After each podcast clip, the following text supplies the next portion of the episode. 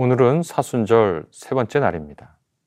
이날은 요나서 사장을 통해서 하나님께서 그분의 성품이 어떤지를 우리에게 알려주시고 우리는 참 놀랍게도 하나님의 은혜롭고 자비로운 성품을 불평할 수도 있다는 것을 알려줍니다. 요나서 사장은 이렇게 우리에게 말씀하고 계십니다. 요나서 4장 1절부터 11절의 말씀입니다.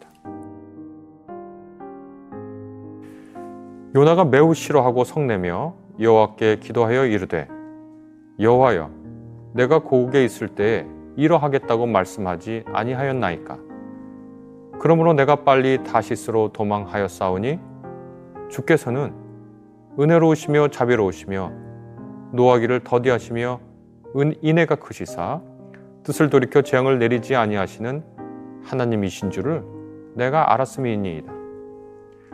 여호와여 원하건대 이제 내 생명을 거두어 가소서. 사는 것보다 죽는 것이 내게 나음이니이다 하니 여호와께서 이르시되 내가 성내는 것이 옳으냐 하시니라. 요나가 성읍에서 나가서 그 성읍 동쪽에 앉아 거기서 자기를 위하여 초막을 짓고 그 성읍에 무슨 일이 일어나는가를 보려고 그 그늘 아래에 앉았더라. 하나님 여호와께서 박넝쿨을 예비하사 요나를 가리게 하셨으니 이는 그의 머리를 위하여 그늘이 지게 하며 그의 괴로움을 면하게 하려 하심이었더라. 요나가 박넝쿨로 말미암아 크게 기뻐하였더니 하나님이 벌레를 예비하사 이튿날 새벽에 그 박넝쿨을 갉아먹게 하심에 시드니라. 해가 뜰 때에 하나님이 뜨거운 동풍을 예비하셨고 해는 요나의 머리에 쪼임에 요나가 혼미하여 스스로 죽기를 구하여 이르되 사는 것보다 죽는 것이 내게 나으니이다 하니라. 하나님이 요나에게 이르시되 내가 이 박농쿨로 말미암아 성내는 것이 어찌 옳으냐 하시니 그가 대답하되 내가 성내어 죽기까지 할지라도 옳으니이다 하니라. 여호와께서 이르시되 내가 수고도 아니하였고 재배도 아니하였고 하룻밤에 났다가 하룻밤에 말라버린 이 박농쿨을 아꼈거든. 하물며 이 큰 성읍 니누웨에는 좌우를 분변하지 못하는 자가 12만 명이요. 가축도 많이 있나니 내가 어찌 아끼지 아니하겠느냐 하시니라.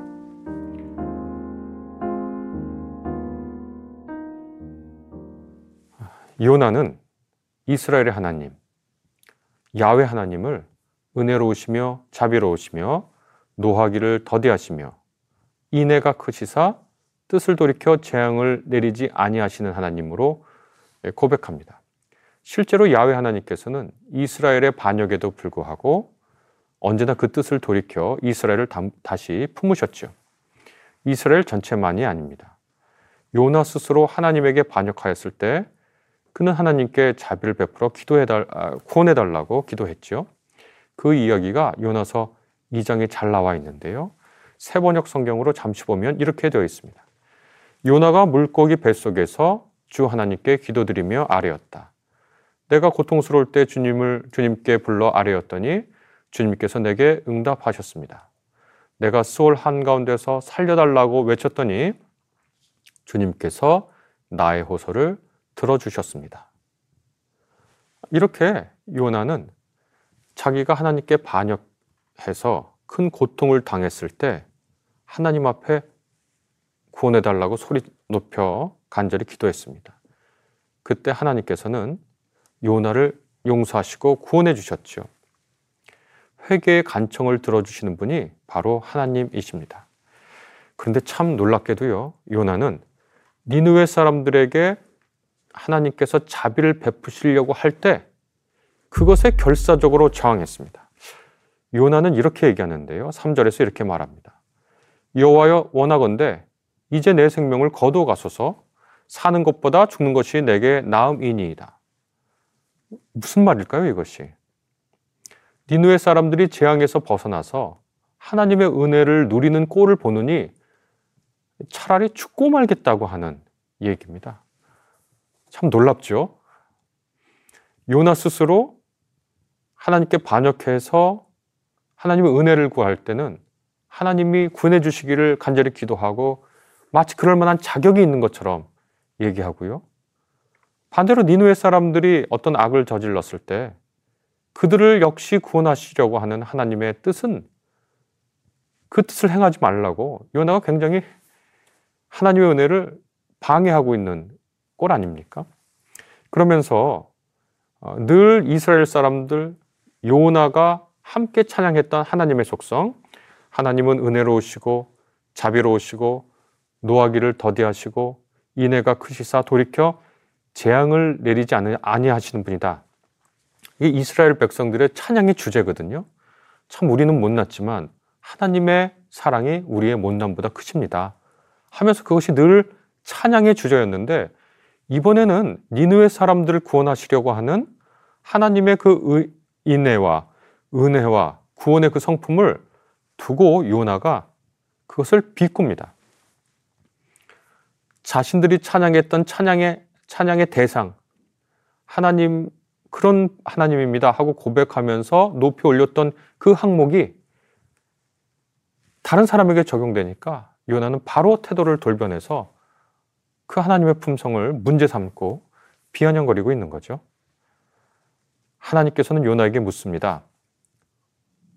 내가 성나는 것이 옳으냐? 아, 이렇게 물어보면 우리가 어떻게 대답할 수 있을까요? 요나는 주제 넘게도 자기가 성내는 것이 옳다고 생각하는 모양입니다. 요나는 주제 넘게도 하나님의 사랑이 내릴 대상과 그렇지 않을 대상을 자기 마음대로 구분하고 있는 겁니다. 그러나 은혜는 하나님의 은혜고 자비도 하나님의 것입니다. 구원도 하나님의 것입니다.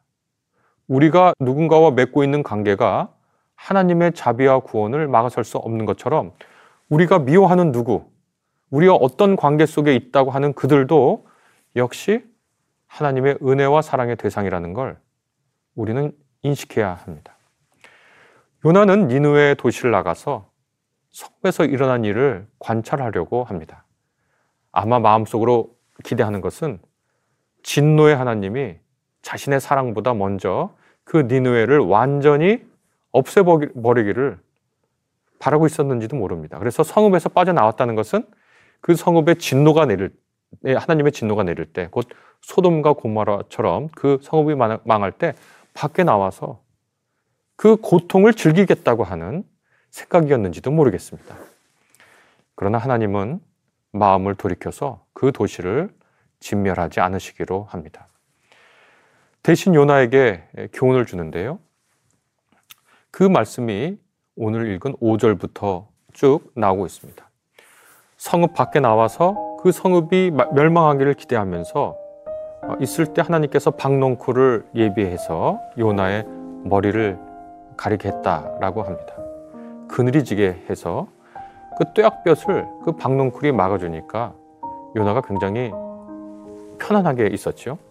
그런데 그 바로 다음 하나님께서는 그 박농쿨을 갉아먹게 하시고 벌레를 통해서 그 박농쿨이 시드니까 이제 아주 태양볕이 직접적으로 요나의 머리에 쪼이게 됐죠. 어, 일종의 일사병 비슷하게 요나가 혼미해서 어떻게 하냐면 스스로 죽기를 구하면서 이렇게 얘기합니다. 사는 것보다 죽는 것이 내게 나으니라. 아, 우리는 요나를 보면서 어, 어떻게 선지자라고 하는 사람이 하나님의 사람이라고 하는 사람이 이렇게 하나님께 어, 불충할 수 있고 어떻게 이렇게 작은 일 하나 때문에 내가 사는 것보다 죽는 게 낫다라고 얘기할 수 있는가라고 되물을 수 있지만 우리는 이 요나의 모습을 통해서 일상을 살아가는 우리 자신의 모습을 발견할 수 있죠. 그때 하나님께서 또 요나에게 말씀하십니다. 성내는 것이 옳으냐? 그랬더니 요나가 어떻게 대답하냐면 내가 성내어 죽기까지 할지라도 옳습니다. 라고 대답합니다. 하나님께서 이렇게 말씀하십니다. 내가 수고도 아니하고 재배도 아니하고 하룻밤에 났다가 하룻밤에 말라버린 이 박농코를 아꼈거든 하물며 이 큰 성읍 여기서 아까도 말씀 어제도 말씀드렸듯이 큰 성읍이라고 하는 것은 하나님께 중요하다라는 뜻입니다. 하물며 이 중요한 성읍 니누에에는 좌우를 분변하지 못하는 자가 12만 명이고 가축도 많이 있다. 내가 어찌 아끼지 않겠는가? 라고 말씀하십니다. 참 재미있습니다. 요나나 이스라엘 사람들은 니누의 사람들이 옳고 그름, 참과 거짓을 분별하지 못하고 폭력과 평화를 구분하지 못해서 자신들에게 마구당, 마구 대했고 자신들을 억압하고 자신들을 죽였던 바로 그 좌우를 분별하지 못하는 바로 그것 때문에 니누의 사람들을 저주했는데 하나님께서는 좌우를 분별하지 못하는 바로 그러한 니누의 사람들의 어리석음과 그 무지 때문에 그들을 구원하려고 하신 것이거든요. 요나에게는 저주하기 위한 구실이었던 그것이 하나님께는 그들을 구원하셔야 하는 이유였던 거죠. 요나가 니누의 사람들을 깔보았던 바로 그 지점, 바로 그것 때문에 하나님은 그들을 구원하려고 하셨습니다. 우리는 요나를 보면서 누군가에게 분노하고 누군가를 혐오하고 누군가를 경멸하는 협외한 마음을 가진 우리 스스로를 돌아봅니다. 우리가 누군가를 미워하는 바로 그 이유가 하나님에게는 그 사람을 구원할 이유가 되는 것입니다. 사순절 기간 동안 우리는 우리가 누군가를 미워하는 그 이유가 무엇인지 한번 곰곰이 생각해 봐야 할 것입니다. 그리고 바로 그 이유가 하나님에게는 구원의 이유가 되지 않는지도 역시 생각해 보아야 할 것입니다. 우리 같이 기도하겠습니다. 주님은 우리가 아버지라고 부르지만 우리가 주님을 아버지라고 부르기에 우리 자신은 너무나 옹졸합니다. 하나님께서 우리 안에 정직하고 깨끗한 마음을 창조하시지 않으면 우리는 이 좁고 많은 마음을 쥐고 살아가야 할 수밖에 없습니다. 좁고 많은 이 마음은 우리를 지옥에서 살게 합니다. 주님, 우리 안에 주님의 은혜를 담게 하시고 그 은혜를 통해 우리의 마음을 넓혀 주옵소서. 우리가 주님의 사랑을 우리 마음에 품을 때 우리도 주님이 말씀하시는 기쁜 삶을 살 수 있을 거라 믿습니다. 은혜 가운데 살면서 은혜로 이 세상을 살게 해 주십시오. 우리의 구원의 간청을 들어주셨던 주님, 우리의 원수와도 같았던 저들의 간청 역시 들어주시옵소서. 이 사순절 우리가 회개합니다. 예수 그리스도의 이름으로 기도하였습니다. 아멘.